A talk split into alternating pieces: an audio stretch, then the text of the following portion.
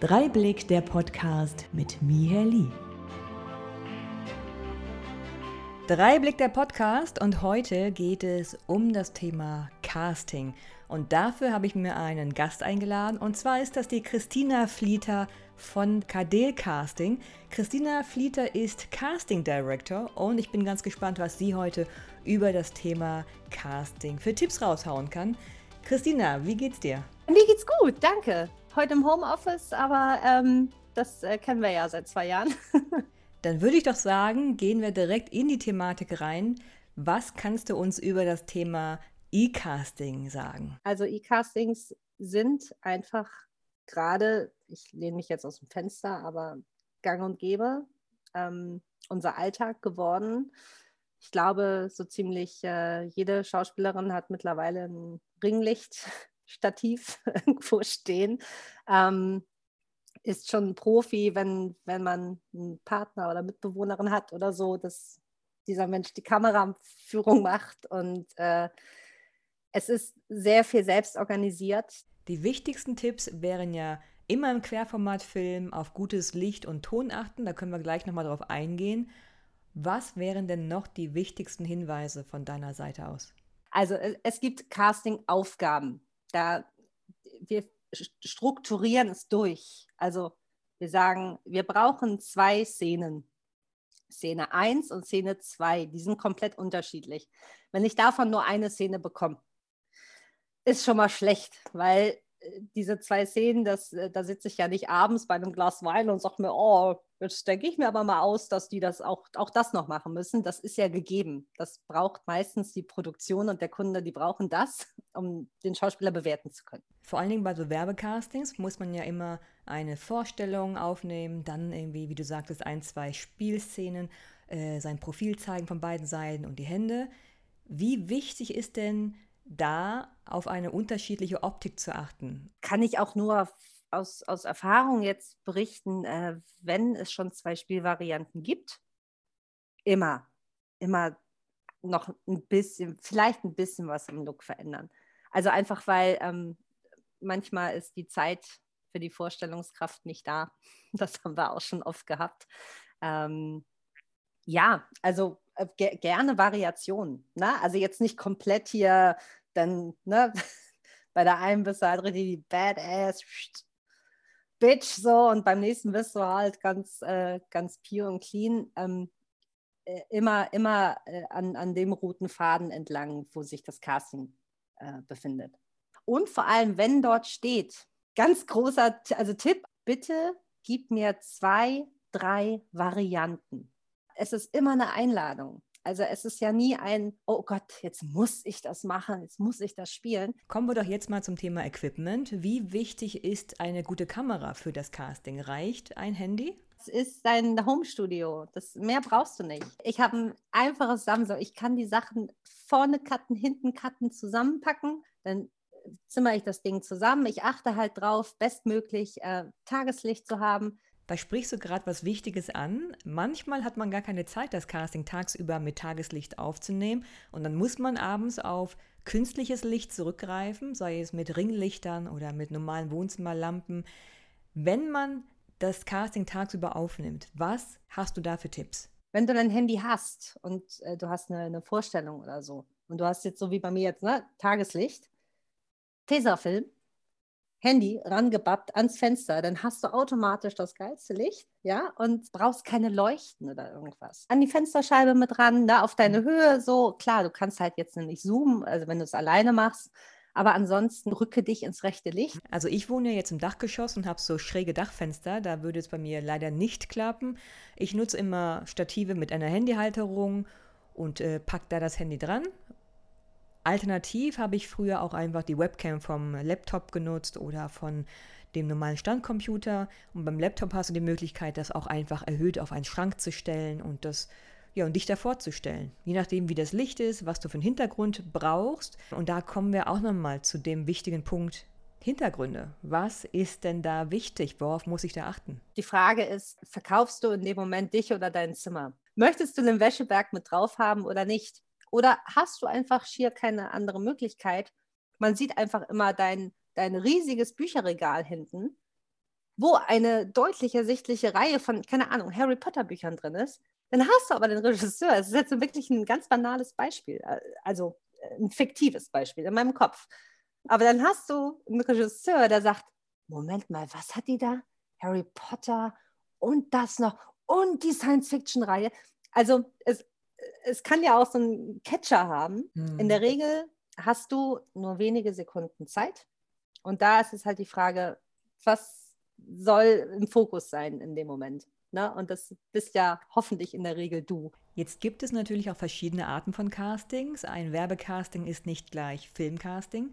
Und aus Erfahrung weiß ich, dass man Werbecastings oftmals äh, gefühlt nur mit zwei, drei Leuten stemmen kann, weil du einen Kameramann brauchst, irgendwie zwei, drei verschiedene Leute, die dann noch äh, vor Ort sind.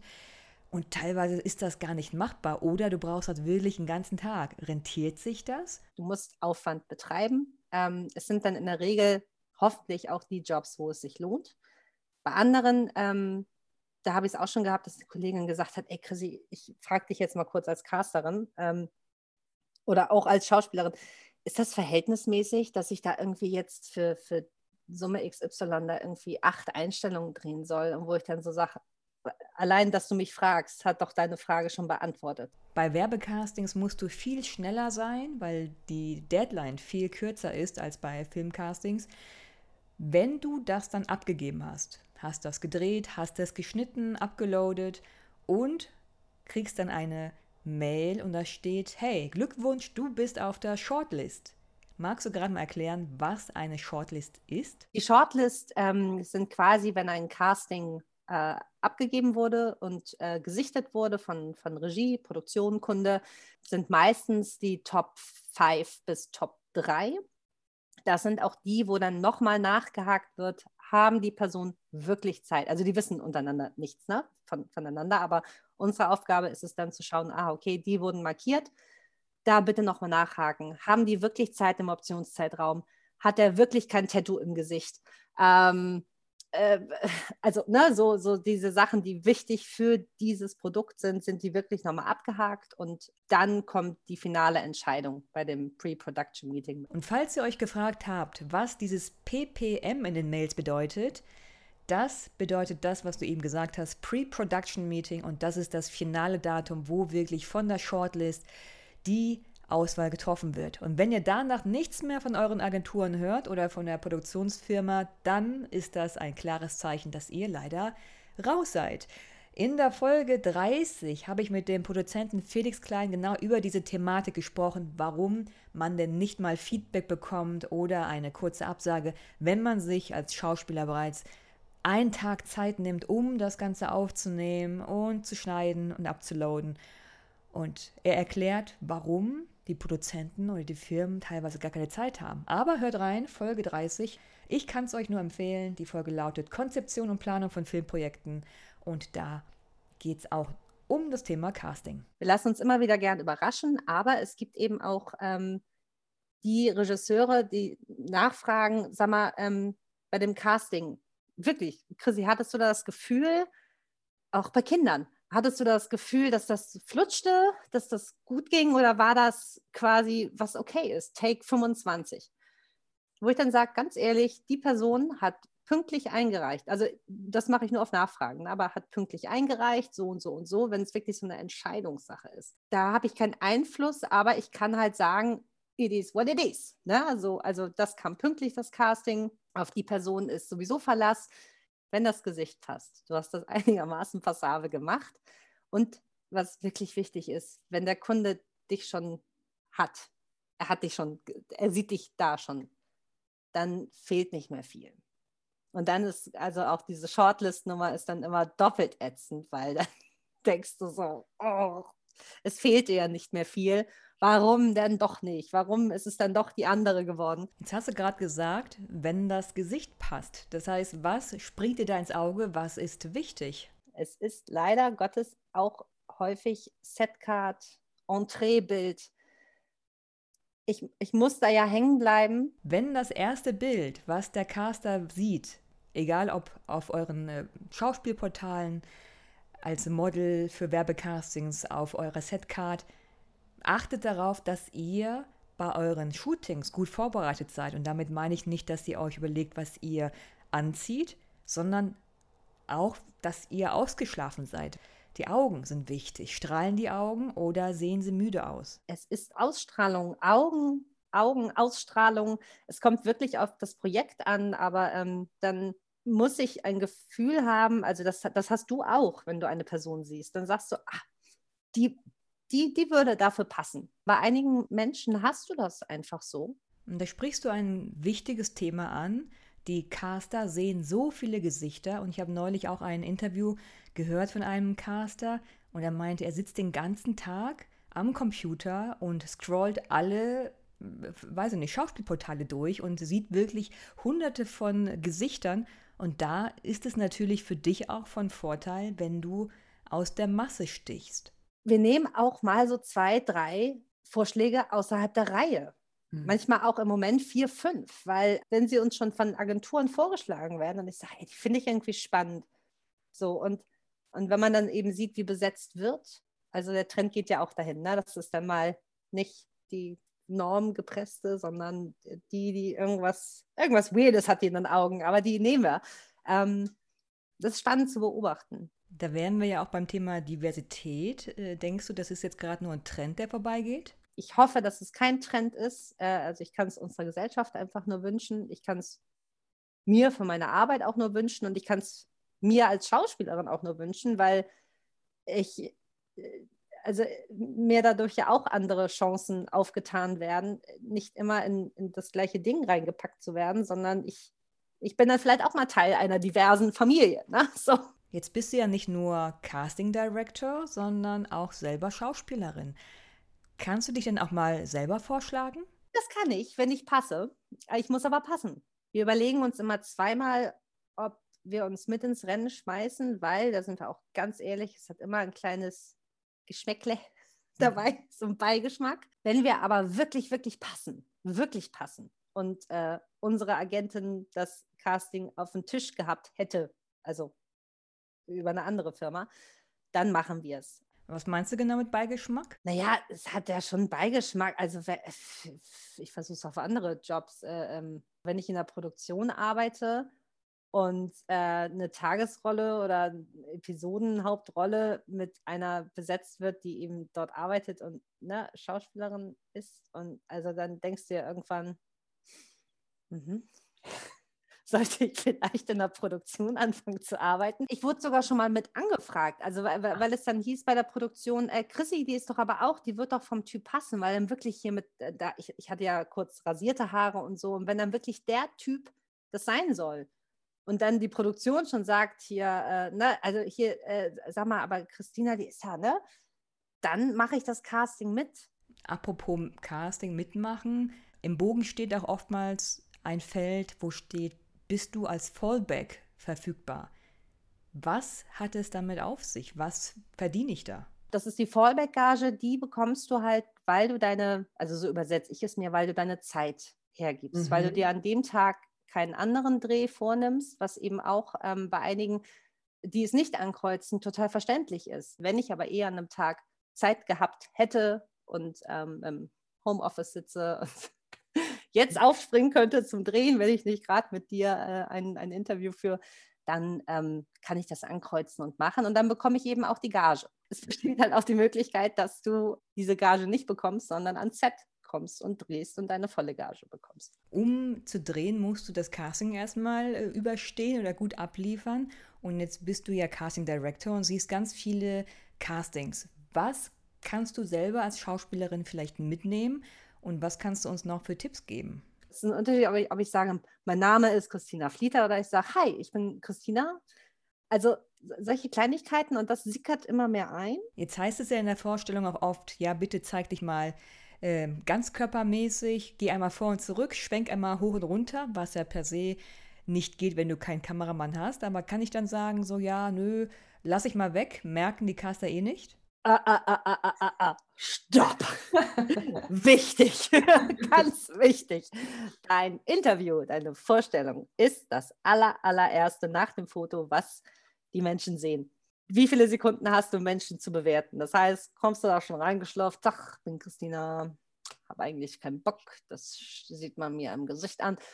Alles, was dort gefordert ist, ist auch kein Zirkuskunststück, was man jetzt mal als Casterin so, ja, jetzt zeig mir mal deine Hände und so. Es ist wichtig. Es ist wichtig, dass die Produktion sieht, du hast alle zehn Finger, also ne, so, deine Profile zu sehen. Da dürfen keine Überraschungen auftauchen. Wenn du eine piesche kleine Wohnung hast, was total sympathisch auch manchmal ist, oder wenn du es auch nicht schneiden kannst oder so, dein Handy, packst es in die hinterste Ecke und wirklich kommentier es. Sag dann halt, okay, also ich habe eine Einzimmerwohnung, das hier sind 25 Quadratmeter. Ich stelle euch mal kurz ab, aber gib mir, gib mir dich einmal ganz. Mhm. Gib mir die Dreh, also alles, was, was je, je nach Casting dann gefordert ist. Darf ich denn in meiner Vorstellung auch schneiden oder sehen die Caster das nicht gerne? Also kann ich innerhalb meiner Vorstellung vielleicht das Ganzkörper-Take hinten dranhängen, vielleicht sogar von einer anderen, älteren Castingaufnahme? Das kannst du machen also ich persönlich sehe für mich immer keine Notwendigkeit da drin, weil da hat man jetzt auch schon so seine, seine Wege oder da stelle ich mein Stativ hin. So in unserem Wohnzimmer geht das ganz gut. Aber äh, auch da, du kannst einen Cut machen, aber niemals mhm. weglassen. Um das Ganze nochmal zusammenzufassen, achtet darauf, dass ihr gute Fotos bereitstellt, dass ihr wirklich ausgeschlafen seid und wache Augen habt. Und wenn ihr dann das Glück habt, dass die Caster euch interessant finden und weiter in eure Schauspielportale klicken, dann natürlich auf ein Update eurer Vita achten, also dass ihr wirklich eure Projekte auch regelmäßig eintragt eure Showreels updatet. Manchmal reicht auch euer Showreel aus und ihr müsst gar kein Casting einreichen. Achtet darauf, dass ihr gutes Licht habt, dass ihr, wenn ihr nicht tagsüber bei Tageslicht aufnehmen könnt, dass ihr abends gute Lichtquellen habt, dass ihr guten Ton habt. Also ich nehme meine Castings auch immer mit dem Handy auf und da reicht mir die Tonqualität. Achtet darauf, dass ihr ähm, verschiedene Szenen aufnimmt oder verschiedene Varianten anbietet, wenn es heißt, bitte zwei, drei Variationen, dann spielt sie auch anders in verschiedenen Stimmungen. Äh, guckt mal, dass ihr vielleicht auch eure Sprechart ändert, emotional auch euch reindenkt, ob ihr die Szene jetzt äh, spielt, als wärt ihr traurig, müde, sauer das macht schon viel aus. Wenn ihr keinen Anspielpartner habt, guckt, dass ihr vielleicht per Zoom jemand dazu schaltet.